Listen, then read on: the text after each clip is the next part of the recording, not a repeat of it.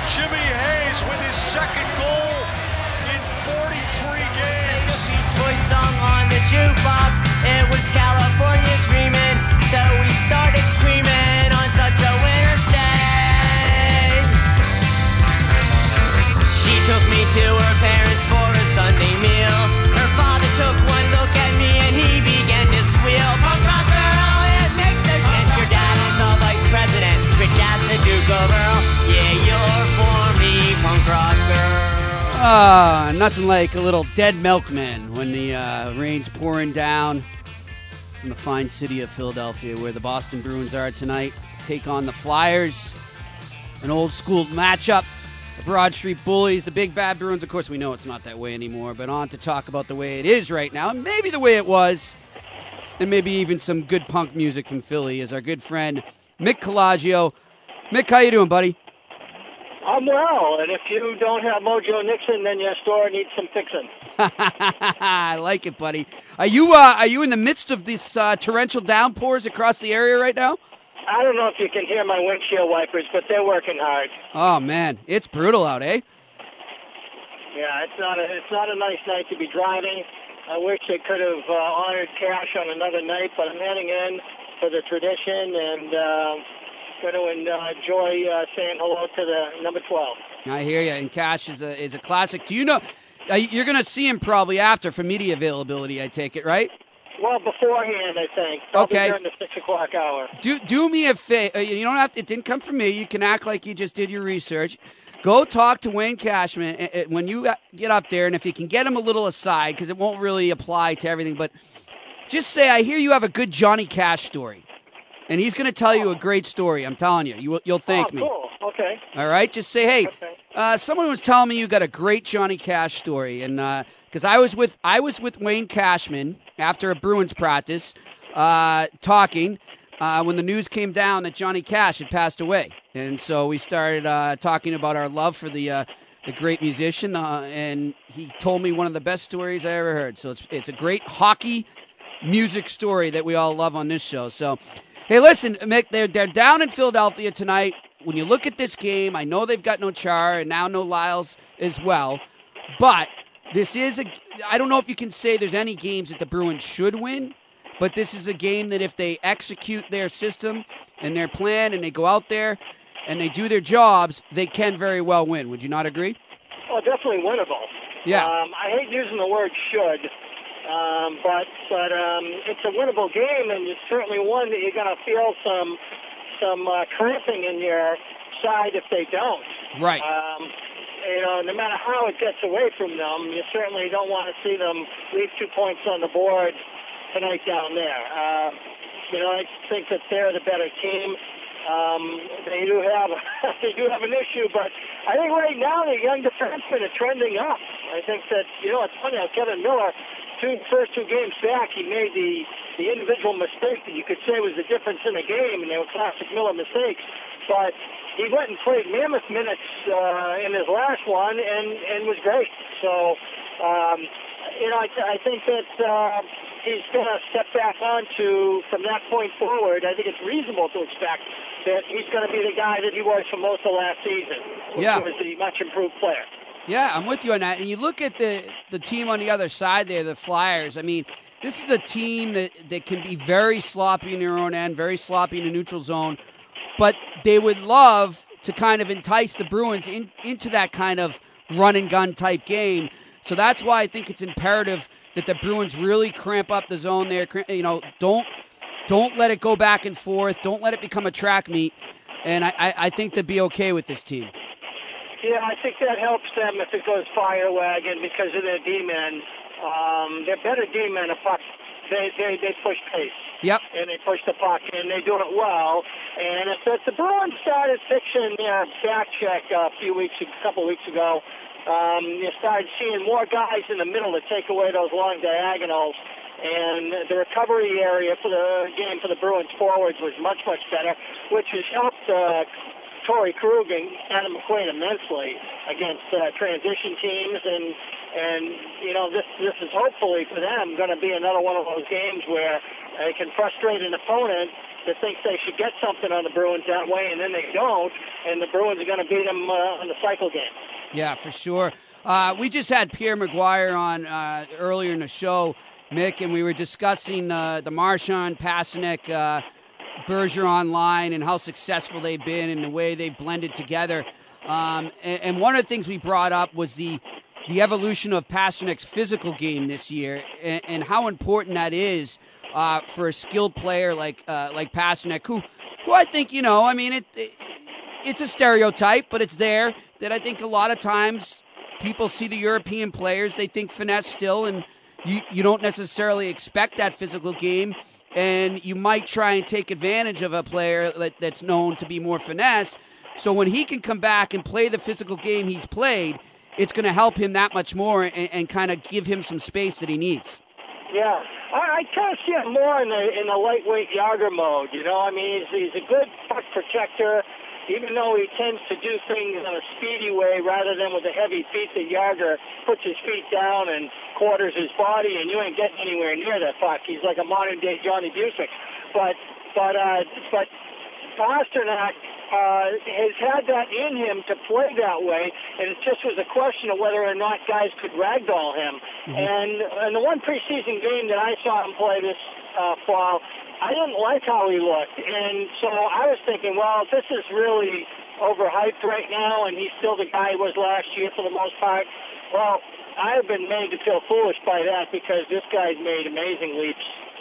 Yeah, he really has. And you know what else I like? I said to Pierre, and I'm sure you've noticed it too, is just his attitude in terms of wanting to improve, wanting to play that two-way game that Julian asks his guys to play, and almost embracing it and realizing the benefits it can have offensively, not just defensively, just the benefits that it can have offensively as well. Absolutely. I think that if guys can learn at a young age that defense begets offense, and you're going to have yourself a heck of a hockey team sooner rather than later, and he's certainly a guy who has taken a giant step this year. I'm not so sure it's in his commitment that's changed so much, but his ability to physically carry that out. Yeah, for sure, and of course it doesn't help. I mean, it doesn't hurt to have a guy like Bergeron on your line as a mentor, huh? Well, he's certainly great to have as a conscience and also as an insurance policy. He's always thinking the other side of the game, and it could be in the middle of a scoring chance. But it's funny how the chemistry with these guys has developed, and you have this anomaly of Bergeron's low scoring production this year. I don't really know how much injury factors into that, but it hasn't been, at times he looks like the same guy, and at times he just seems like a stabilizing force on a line that has two real offensive threats. Yeah, for sure, but it's working, and that's what matters. Some players that aren't finding their way right now, one of them I want to discuss with you, we mentioned it, I think it was yesterday or the day before on a show here, is Ryan Spooner. And this is a kid... Oh, no, I'm not going to do Spooner. I'm hanging. No. It's just like the Spooner story has gone on so long. I mean, how many lives does this cat have? Yeah. Like, you think he turned a corner last year, and then he comes in, he's struggling here. I saw that he was he finally was saying some good things, and you know, I realize what I got to do, and I'll do what's asked of me. But I wonder what's going on behind the scenes with him, and I mean, how much of this is mental? He had me buying it, but you know, but now it just seems like his compete comes and goes with New England weather. I don't really know what to expect from him one shift to the next. And can you have that either be one of your top two lines wingers or your third line center? Can you afford that? How much more patience does Don Sweeney have to give before he decides that this guy's, you know, not going to be able to help us get where we want to go? Well, that being said, Mick, and you know, I'm sure his name, it's come up before, and it's going to come up again if it continues in the trade rumors. Does Sweeney need to act sooner rather than later so as to kind of shield as much as possible what we're talking about right now and not let other teams discover that more than maybe they already have? These pro scouts, they're good. They know what they know. You talk to Kevin McDonald, to the St. Louis Blues assistant GM there now. You talk to any number of these guys, and they know exactly what they're looking at, and they've seen it 100 times. I know. It's so I don't think I just think that if there's a desperation on the part of a team to fill a hole and a belief that with the appropriate support that they can bring back the production numbers, excuse me, that Spooner has achieved at his best, then, you know, you get a guy that may help you, but you probably have to take a similar gamble on an uneven part of his game. Yeah, I'm with you on that. The other guy that I worry about, but every time I worry about him, he seems to prove me wrong and give me no reason to worry anymore, is David Krejci. And I don't think he's been as bad as people have said he has been, but at the same time, he's definitely not where he could be. And I wonder, a guy of that magnitude, Mick, does the patience ever run out with him, or is it just they sort of take the ebb and flow of his game and they know that sooner or later he'll turn it around? At some point, the hip surgery is going to be a non-factor in the assessment, in the evaluation process. Mm-hmm. At some point, David Krejci has to say, I don't care who my wingers are, I'm going to get this done. And be the guy that he's been at very important times for the Bruins in the past several years. I think it's in him. From time to time you see this, but then he makes these lackadaisical decisions on his own entries that just boggle your mind, you know? It's like the drop pass to an opponent and little things that happen along the way that just make you wonder what's going on there. You know, it's just he's a great hockey player. He has a genius quality to him. At the same time, he depends heavily on having a physical, one or two physical wingers, and having some speed on their forecheck. I think Backus has helped him a great deal. I don't think they've solved the other end of it, and I'm looking forward to a Frank Patano return because I think that would be the next experiment there. Yeah, that's a good point there, and you beat me to it too. I was going to bring up, you know, I think it's great when he does have that chemistry with the big wingers like a Backus or a Horton or a Lucic. That's great and all, but I want to I don't want a guy to have to depend on that. I want him to be able to do it on his own, and he's got the creativity. He's got the hockey intelligence to do it. Why has it always been such a struggle for him to kind of take that leap and not necessarily always need that big winger? And, you know, there comes a point where, I don't know, you got to say, hey, listen, are you going to do this, or you're always going to look for them to help you do it? Yeah, I don't know. It's a tough one because if you're the Bruins, you say, okay, we got a situation here where we know what this guy's capable of if the team comes together the right way. Right. He can stand on their shoulders and do some special things that other players wouldn't be able to do with that kind of support. And then if you go ahead and you say, oh, wow, we can get ourselves a top 3 defenseman, though, if we move this guy and get rid of this giant contract, Well, now you're down to one center whose forte is not scoring. Mm-hmm. You know, and now you say, then what do we got down the middle here? Do we have to make back at the center? And then what happens to us taking line here? What happens to our offensive chemistry? What are we now? And did we do this just to, you know, and I'll tell you, if you're talking that way, you better get a guy who can step in and be Ryan Suter and play 27 minutes and play all situations. Otherwise, you're compromising a spinal cord to your club that very few teams have.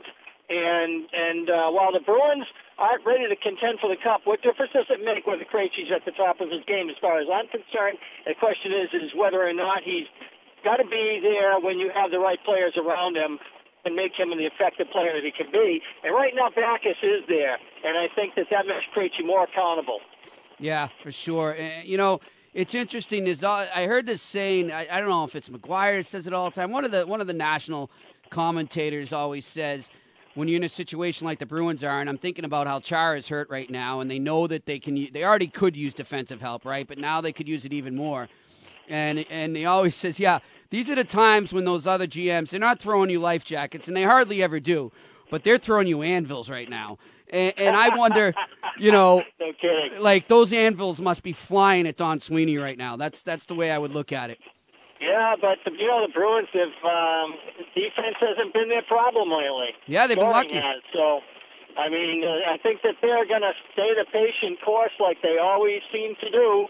I think the last thing you want to do is trade from a position of duress. You know, that's the last thing Sweeney wants to do. He's exhibited a ton of patience, and I don't know if they also don't seem to want to sell high. They seem like they'd rather marry their team and try to win with it. Yeah. So I'm not really sure what to expect here, but I get the sense that whatever they do, it's going to come as somewhat of a surprise because it won't have much to do with how the last 2 weeks have gone. Yeah, for sure. Positive or negative. Well, listen, Mick, you get there safe. I want you to go enjoy some hockey memories with Cash and ask him about the other Cash, all right? Got it. Thanks, Murray. All right, that's Mick Colagio, New Bedford Standard Times, taking time to talk to us as he drives through a monsoon.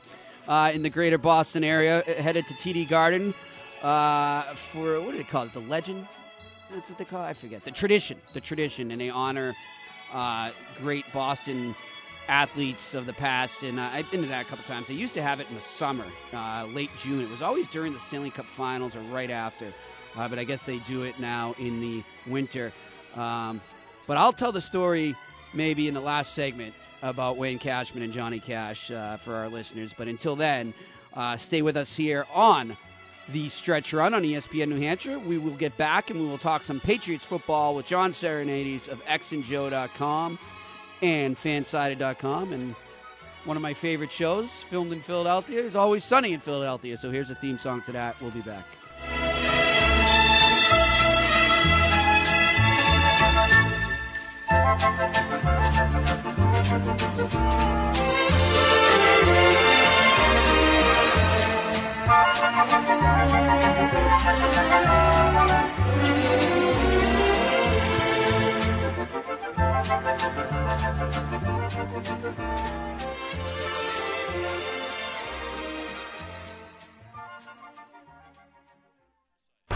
It's The Stretch Run with Jimmy Murphy, weekdays from 3 to 6 right here on ESPN New Hampshire.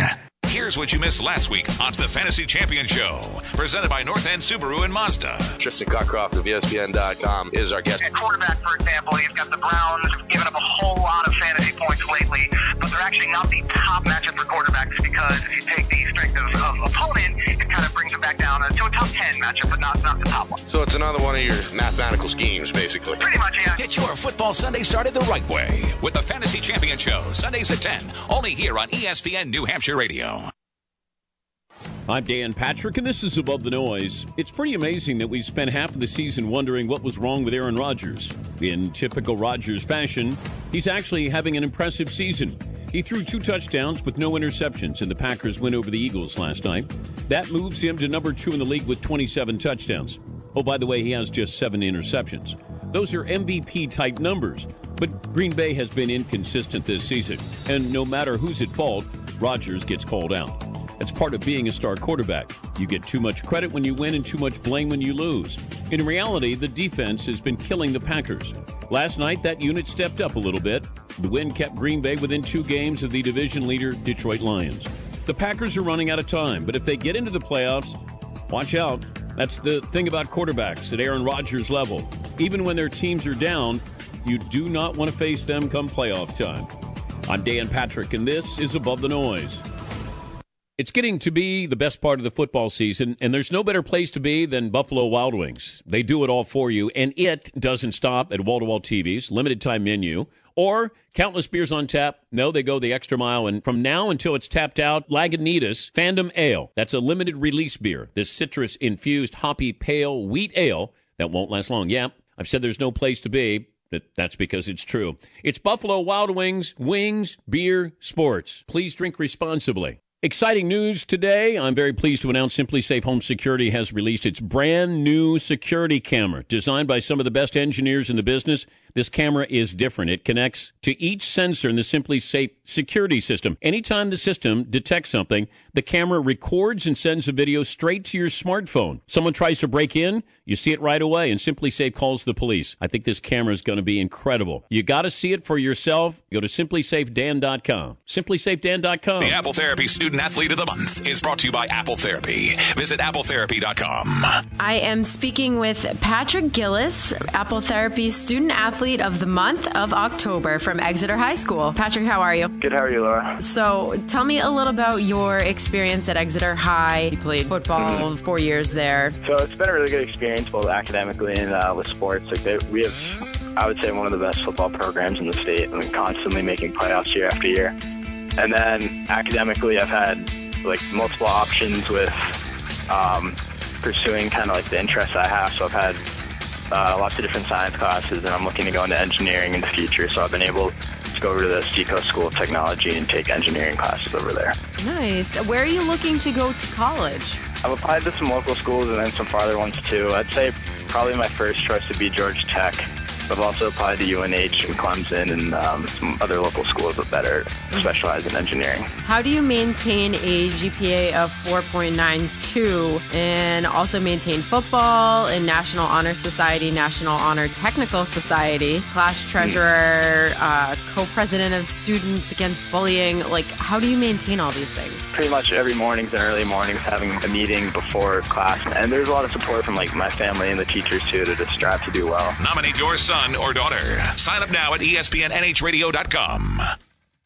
With 6 New Hampshire locations, Apple Therapy's comprehensive orthopedic rehabilitation clinics offer convenient access to a wide variety of services. Apple Therapy uses the latest technology and treatment techniques such as trigger point dry needling, active release techniques, running gait video analysis, and Graston technique. Plus, they are networked to most providers in all insurance companies. Apple Therapy is located at Amherst, Bedford, Manchester, Nashua, Londonderry, and Executive Health Club. For more information and access to their video library, visit appletherapy.com. Talking Boxing with Billy C. Every Saturday morning from 4 to 6. Here's my thoughts to WBC, who likes to parade around and act like they are the sport of boxing. They like to promote their belt as the belt to have. And for the most part, a lot of fighters follow that thought process. I think Canelo Alvarez would be in a position to really put some egg on the face of the WBC. On the home for boxing fans, ESPN New Hampshire. We've got a new number to text into, 845-827-1250.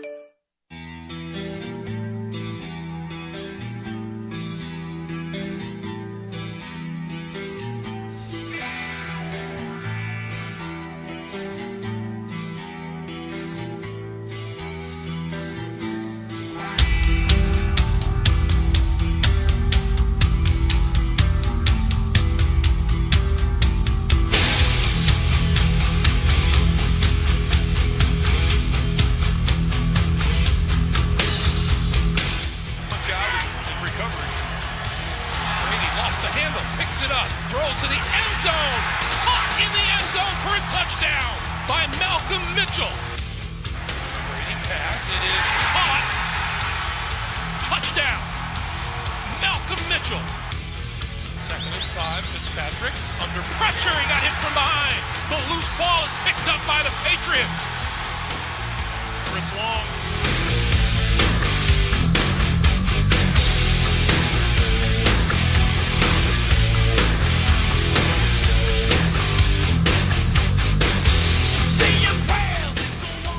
Welcome back to the Stretch Run here on ESPN New Hampshire. I'm your host, Jimmy Murphy. Justin Sullivan working the boards. We are motoring through the final hour of the Stretch Run here on a horrible weather night in Nashua, southern New Hampshire, New England, southern New England area, northern New England. Anywhere in New England right now pretty much is brutal. It's like a monsoon out there.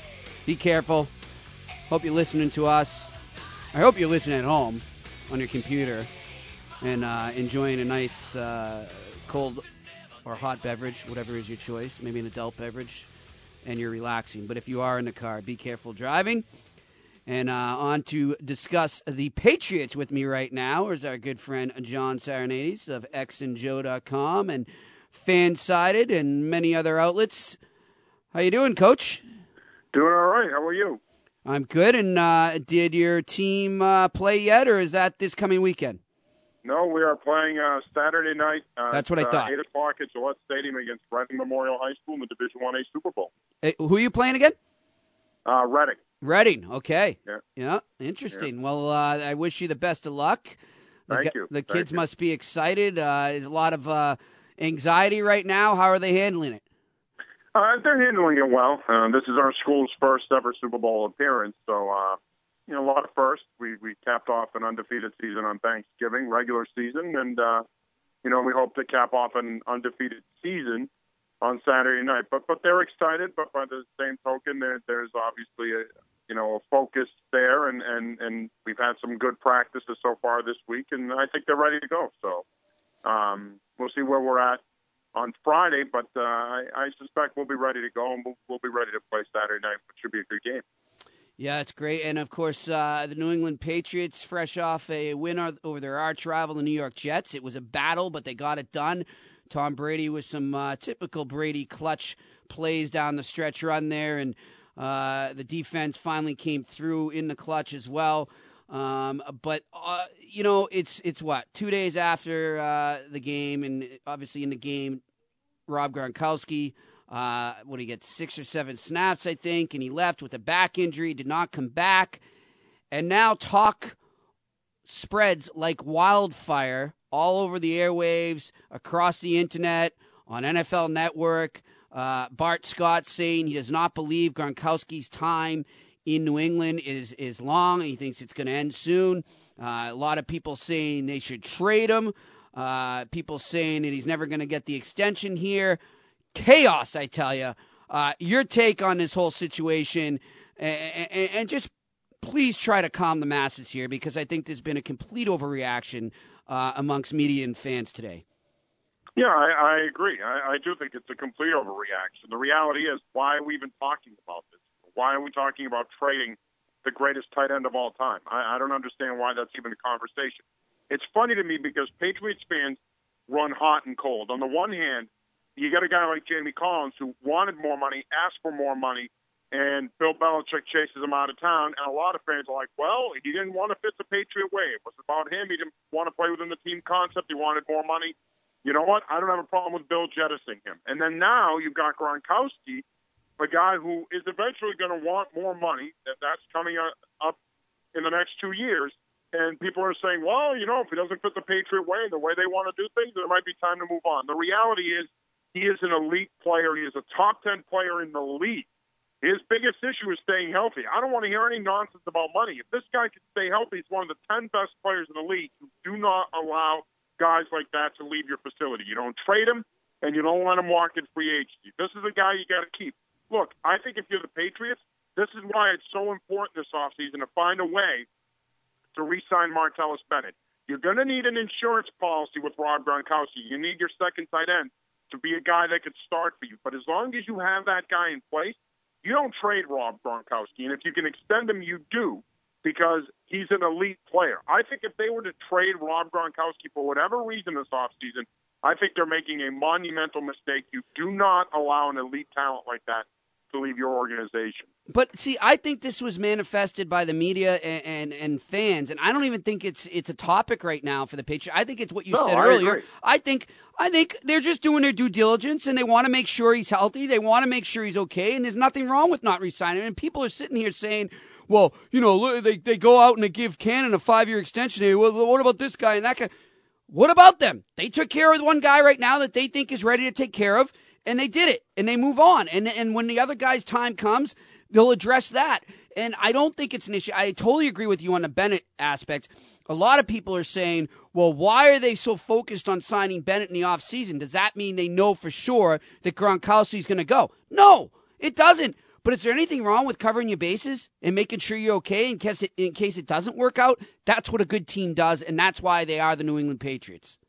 Right, absolutely. And that's why it's so important for them to re-sign Martellus Bennett. You need to have that second tight end that can step in and start 3, 4, 5 games a year. Look, it's no secret that Rob Gronkowski has had injury issues throughout his career. And this is a guy who's probably not going to play as long as he could have because of the injury. Right. But that doesn't mean you don't give him the next contract. Now, you can design the contract to benefit you and protect you if he doesn't fulfill it in terms of the amount of snaps he plays, the amount of games he plays. But to even suggest it, why does anybody even take anything that Bart Scott says serious? I mean, this is the same guy who in 2010, when they won here, is sitting there flapping his lips to Sal Palantonio, talking about, you know, how they did it and everything else. It escapes me what he said. It was something stupid. But my whole point is, who even cares what Bart Scott said? That's what I said earlier.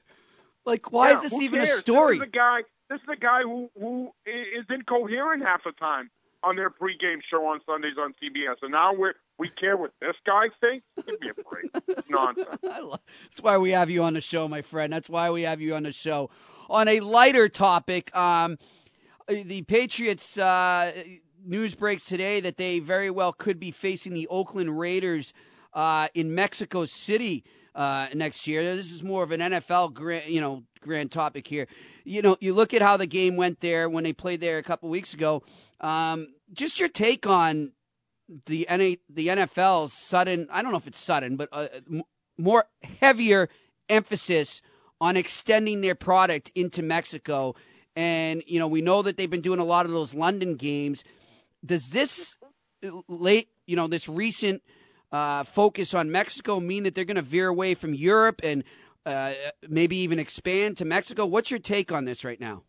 No, I don't think so. I think they're going to continue to play more games than they should in London. And I think that they're going to try to see if they can generate some momentum to play at least 1, maybe 2 games in Mexico City every year. Look, this is a league, and as much as I hate to admit this, because when Mark Cuban originally said that the NFL would eventually become so greedy that it would destroy itself, I'm beginning to think he was right. I mean, this is a league that has no boundaries when it comes to expanding and promoting their product. And while I get that there's an interest in London and Mexico City, I don't really understand why you need to go to London as many times as they've gone in recent years, and I don't understand why you need to go to Mexico City every year. Sure, they had a great turnout, first regular season game in Mexico City, first Monday night football game outside the United States. All of that stuff is great. But if you go to the well one too many times, eventually you'll find that there's no water there. And the reality is, if you go to London more than a couple of times a year, eventually you'll see that the fan interest will wane. Same thing with Mexico City. So I think, to me, it's the same thing with the Thursday night football package. This is nothing more than this league being greedy and continuing to try to promote their product as much as they can. And while there is a market for it, it is becoming oversaturated now. I think there's too much football on. And you've got to be careful, because right now, Roger Goodell and these owners are going to start cutting their nose to spite their face, and that could be a problem here. I don't see any reason why the NFL should be going into Mexico City in 2017. Maybe you do it every 2 years, but it doesn't surprise me, Jimmy, because it is the NFL, and greed is the name of the game. Yeah, you know, it's interesting. I agree completely with you, and I think it's definitely an issue that it's starting already to come back to haunt them. And they're obviously, you know, public relations-wise over the last few years have taken a beating. But I read a pretty cool story, and I don't know if you know about her, about the one of the co-owners of the Buffalo Bills. Is Pagula's wife, Kim Pagula? Yeah, have you heard? Kim Pagula, yeah. Like, what a, you know, rags to riches, American dream story she was. I mean, an orphan in South Korea, and she finds herself, 40 years later owning an NFL team. But, you know, obviously they're going to make her look great in this story. I don't know enough information on it, so I'm only going based on what I read here and based on some of the people they interviewed that have encountered her. But she just seems so complete opposite of what we just described there. She seems so much more refreshing, so much more passionate about her team, not just about it being an asset and it being all about money, more involved with her community. And I'm wondering, are we not seeing enough of that in the NFL right now? Have we lost the owners like that really took the time to embed themselves in the community, to really be a part of it and spin it in a positive way and make the best of their asset, and that is their NFL team? Yeah, I think that owners have lost their way a little bit, because for a long time, a lot of the owners didn't just own the team, but they were invested in the community. Now you have a lot of owners that aren't even from the community that represents the team they own, and there's no investment there. Okay, if you're Jimmy Haslam, you own the Cleveland Browns. There's no investment in Cleveland. Yeah. So your focus isn't Cleveland. Your focus is the football team and getting the right people in position to run the football team and getting the right players in position to win championships. And I think that's the focal point across the league. That's where I give Bob Kraft credit. Like him or not, there are a lot of people in this neck of the woods that don't love the Krafts, but like them or not, they do invest in the community in some way, shape, or form. Yep. And you're seeing that in Buffalo with the Pagulas. So I think that for every Bob Kraft and for the Pagulas, there's the Jerry Joneses of the world that are more concerned. And the Jones family does a lot now. I don't want to diminish what they've done since he's on the team, but the focal point has always been the team.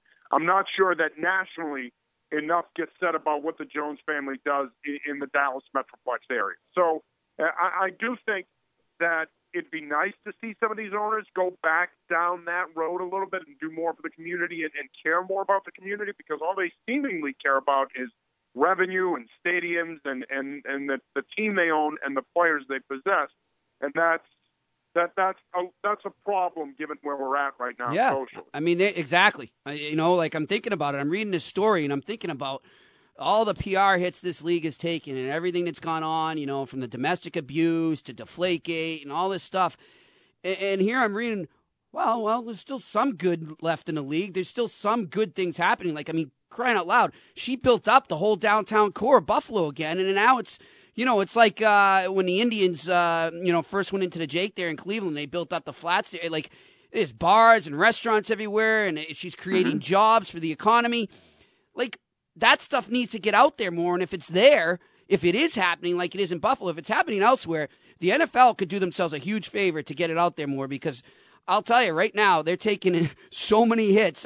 I just thought it was interesting to read that in the midst of all this. But listen, hey, John, always a pleasure, my friend. I agree 100% with you on the Gronk stuff. I just thought it was like, how desperate are we for news that we're really going to make this a big story right now? It's right. Like, that and Felger's comments about Al Horford are the two biggest stories of today. What does that tell you about where we're at right now in terms of news stories and having something to talk about? It's true. I mean, sometimes I'm embarrassed of my profession.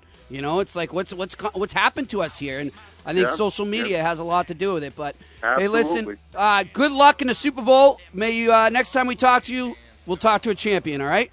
All right, sounds good, my friend. Always a pleasure, Jimmy. All right, that's John Sarenades joining us from xandjoe.com and fansided.com and a few other outlets as well. And, we were speaking about Gronk, and if he does have a shortened career, at least he's got a singing career. We'll let you listen to this as the stretch run continues here. One more segment left here on ESPN New Hampshire. We'll be back. So tough. I'll keep myself open all day. Running all the routes and making the plays and stuff. And stuff. I'm saying you should look at the Madden team you got. If you need a solid tight end, let me fill that slot. You've got receivers, but they're not quite big enough. So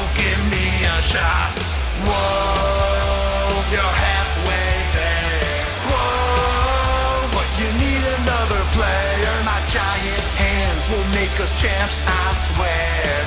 Whoa, with the right amount. You're listening to The Stretch Run with Jimmy Murphy. Stay tuned for the right time with Bomani Jones. Only here on ESPN New Hampshire Radio. She would never say where she came from. Yesterday don't matter if it's gone. While the sun is bright, or in the darkest night, no one knows. She comes and goes.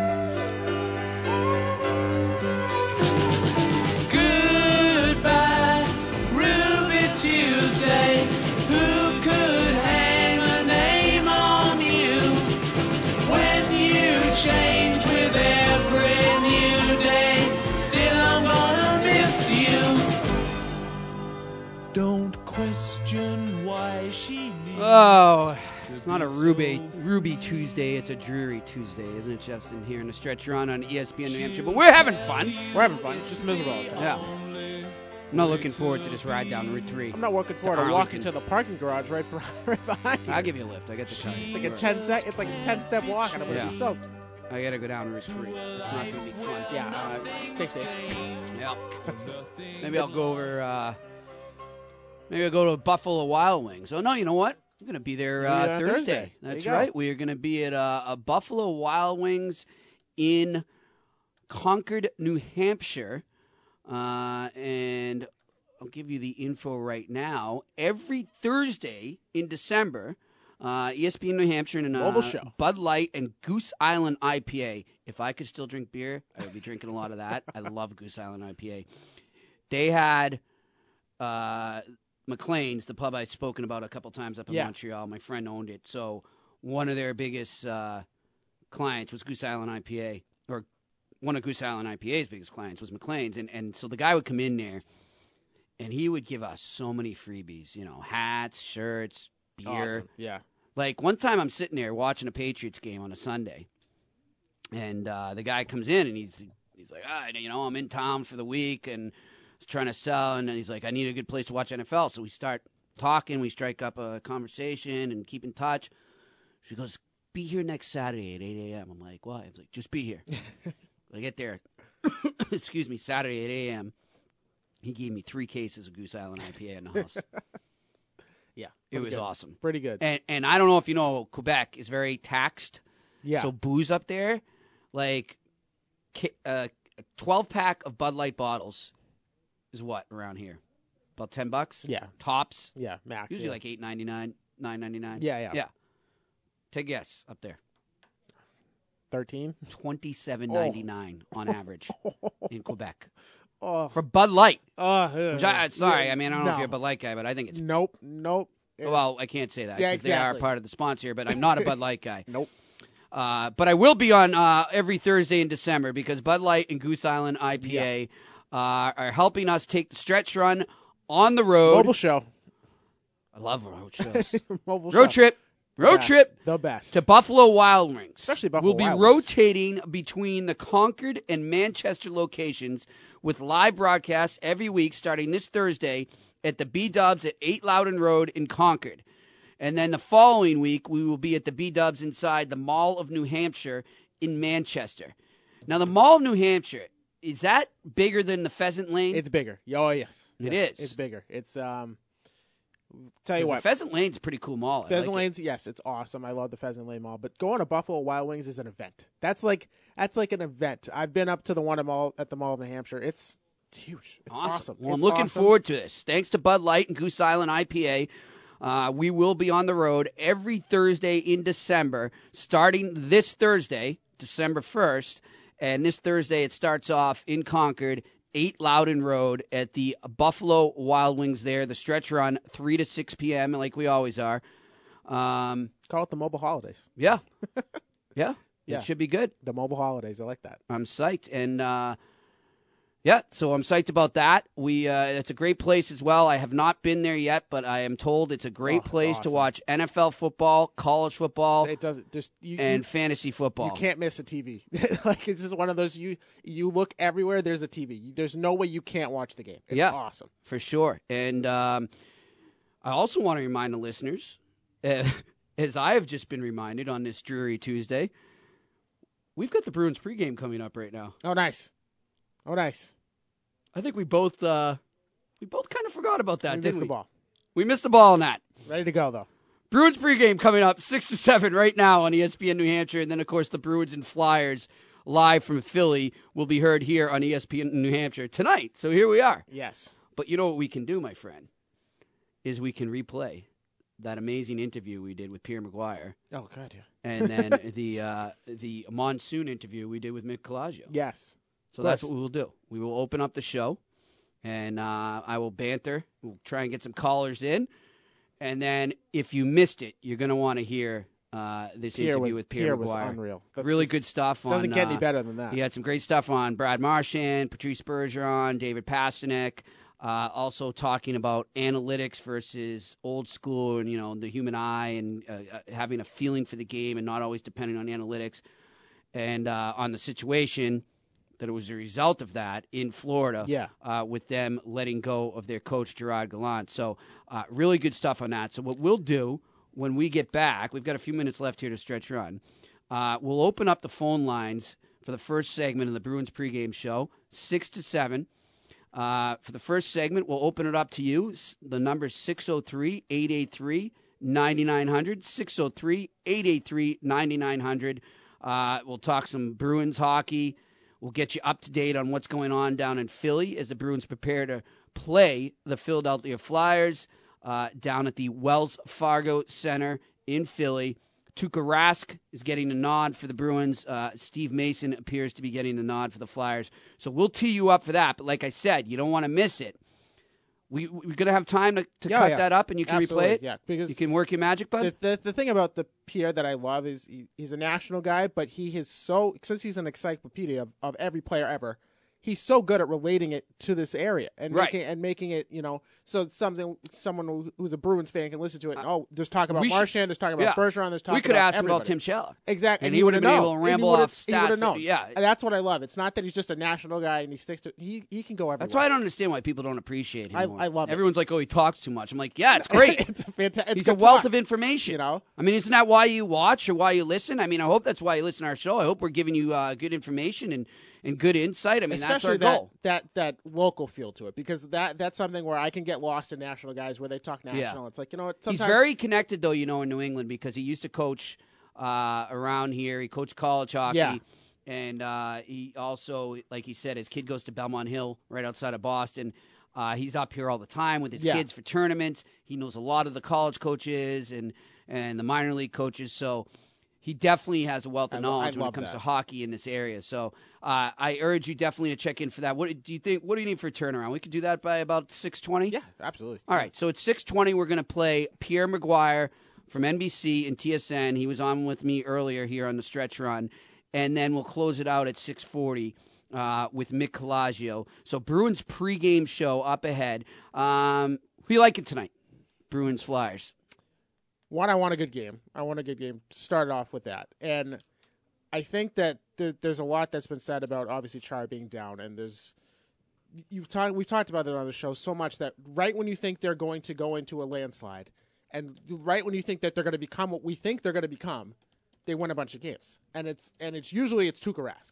And to me, that tonight, that's all it is. It's a nutshell. It's Tuukka Rask. This team goes as Tuukka Rask goes right now. I think they are going to win tonight, though. I do believe they're going to win tonight. But it's to me, Chara skating, which is a good sign. But this team goes as Tuukka Rask goes right now. And just when you think that they're going to lose a couple games where they're going to slide and kind of become that, borderline and maybe out of the playoffs and miss some spots and have to trade pieces at the deadline, they win a bunch of games. So that's where I feel like we're at right now with Claude and Tuukka backs against the wall. They're going to find a way to pull one out. I'm with you. And, we never say with this Bruins team, there's no game they should win, like Mick Colagio said. Yeah. But this is a game that's definitely winnable. If they stick within their system, I think they can beat this team. The Flyer, you're going to watch. And we'll talk about this in the opening segment of the Bruins pregame show coming up here on ESPN New Hampshire, 6 to 7 p.m. before the Bruins Flyers broadcast. Just a lot of holes. Yeah. A lot of holes in that team everything defensively. Like if you play it right, you can skate right through them. So Swiss cheese. Yeah. Love it.